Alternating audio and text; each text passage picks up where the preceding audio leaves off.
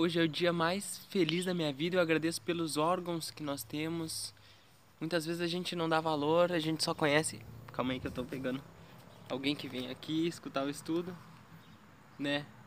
A gente esquece de agradecer os órgãos que a gente tem. Muitas vezes a gente só conhece de nome, a gente não dá valor, né? Nossos órgãos que estão trabalhando 24 horas por dia, sei lá, pâncreas, baço, fígado, faringe, laringe, muitas vezes a gente nem sabe para que servem. E eles estão trabalhando, né? Quem vocês conhecem aí, muitas vezes a gente reclama que tem que trabalhar 8 horas, 12 horas, mas os nossos órgãos estão trabalhando 24 horas por dia. Eu, né, tenho 23 anos, então imagina, quem vocês conhecem que está trabalhando 23 anos sem um minuto de descanso, né? Os órgãos trabalham todos os dias, todas as horas, todos os minutos e muitas vezes a gente não dá valor para eles, né? Então a gente tem que se cuidar, porque o amor próprio também subentende a gente cuidar do nosso corpo, né? Então fazer exercício, não exagerar, comer bem, isso não vai impedir de que muitas vezes algum órgão tenha algum problema, mas pelo menos a gente tem a nossa consciência tranquila, né, de que a gente está cuidando desse presente que a gente ganhou de Deus, né? Vou baixar um pouquinho aqui, ó, para vocês verem. E vamos falando hoje sobre penas temporais, né? Eu já começo pela resposta dessa pergunta, que é um trechinho, né, muito interessante que fala: "O homem que se crê feliz sobre a terra, porque pode satisfazer as suas paixões, é o que faz menos esforço para melhorar". Então tá falando daquelas pessoas que já têm certo dinheiro, né? Então elas têm menos esforço. Você foi. Que é aquela pessoa que ela não sofre, muitas vezes ela não se esforça bastante, né? Então muitas vezes a gente pensa, ah, por que, eu estou sofrendo tanto? É que na verdade Deus quer que a gente se esforce para melhorar. Kardec pergunta: a, reencarna a reencarnação da alma num mundo menos grosseiro é uma recompensa, né? No mundo evoluído?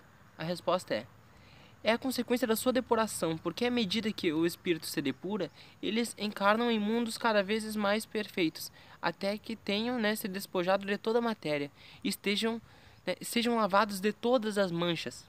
Agora a gata quer subir aqui, mas não quer pular, quer subir. Que no Espiritismo a gente sabe que a gente vai ter que ser responsabilizado por todos os atos que a gente fez nas nossas vidas passadas, né? Seja pelo amor ou seja pela dor. Muitas vezes a gente parece assim, ah, não, quer dizer que eu fiz alguém sofrer, eu vou sofrer. Não necessariamente você pode espiar aquilo através do amor, ajudando outras pessoas, né? E etc. Imaginem as maravilhas que existem no, nos mundos superiores. Eu, eu, da gatinha aqui, que ela estava aqui me lembrando, né? Muitas vezes fica meio vago. Eles falam, ah, no, no, mundo evoluído vocês vão ter felicidades que não imaginam, né, novos sentidos, etc. E eu me lembro dos animais, a música. Os animais eles escutam a música, né, tá tocando no rádio, tá tocando na TV, etc. Ou eu mesmo tô tocando violão em casa, os gatos, os cachorros, os animais, eles escutam, mas eles não compreendem, eles não têm, né, a nítida percepção né, mental do que é a música. Para eles são simplesmente sons aleatórios, né? Eles não têm a compreensão da harmonia, né? Então acredito que essas felicidades que vamos ter no mundo evoluídos pode ser comparado à música. E a gente, como já está um pouco mais evoluído, a gente consegue ver a sutileza da música, da harmonia, das notas, da letra, entender a profundidade. Você se emociona através de uma música, você fica feliz, você fica triste. Né? Então imagina, no mundo evoluído há muitos sentidos que muitas vezes a gente aqui na Terra não tem e que vai adquirir né, no futuro. No plano espiritual, muitas pessoas dizem que as flores têm som, a, a música tem cor, né? tudo é mais vivo, vários sentidos que nós não temos aqui no nosso plano terreno. E nós vamos, através da nossa evolução, chegar no mundo mais evoluído. Aqui, outra pergunta. Há pessoas para as quais a vida se escoa numa calma perfeita, né? Que não, há, que não tendo necessidades de fazer nada para si mesmas, estão isentas de cuidado. Essa existência feliz é a prova de que elas não têm nada a espiar. Então, uma pessoa que está mergulhada no dinheiro não tem problema nenhum. É isso que o cara pergunta. Elas não têm nada a espiar? A resposta é: conhece-as bem? Se crê, né? Você se engana. Os espíritos falam. Frequentemente a calma não é senão uma coisa aparente. Podem ter escolhido essa existência, mas quando as deixam, percebem que não serviu para seu progresso. E então, como preguiçoso, né, eles lamentam o tempo perdido. Cada um terá que prestar contas da inutilidade voluntária de sua existência. Né, os espíritos são bem severos em alguns momentos né? Essa inutilidade é sempre fatal à felicidade futura. Eu tô vendo aqui ela fica brincando com a minha perna e eu me desconcentro. A soma da felicidade futura está em razão da soma do bem que você fez.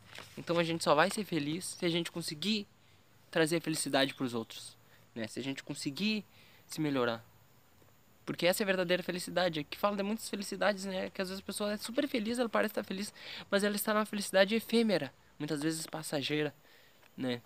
Isso não quer dizer que a pessoa que tem dinheiro, ela não, não pode desfrutar da felicidade. Não, mas a gente busca uma felicidade com equilíbrio interno, né? E o equilíbrio interno, né? A consciência limpa de fazer o bem, você pode ter sendo pobre, você pode ter sendo rico, sendo médico, sendo um estudioso, um, um pastor, um espírita, um padre. Essa felicidade interna você pode ter em, em todas as classes sociais, depende de nós, né? de cada um buscar. Você pode né? Eu, eu dou um exemplo, ah, você fez muita caridade, muita caridade, muita caridade, e o, você tem um filho e seu filho fez algo errado. Aí você chega no plano espiritual e fala, não, mas eu fiz muita caridade em nome do meu filho. E os, e os bons espíritos vão falar, não, o que você fez cabe a você, mas o que o seu filho fez é responsabilidade dele, né? A, as penas, elas são intransferíveis, né? Então, o que, que eu posso falar? É que nem se, se o seu, um, filho matou alguém, vou dar um exemplo. Estou dando exemplos bem drásticos para a gente entender. Aí chega a polícia e você fala: Não, não, eu sou pai dele, eu assumo a responsabilidade. A polícia vai falar: Não, ele fez o ato, ele assuma, né? Então assim é a justiça, né? Se a justiça dos, no, dos homens que é falha já tem essa percepção, que dirá a justiça de Deus. Então a felicidade ela depende de cada um, né? Do que a gente faz, né? E não dos outros, né?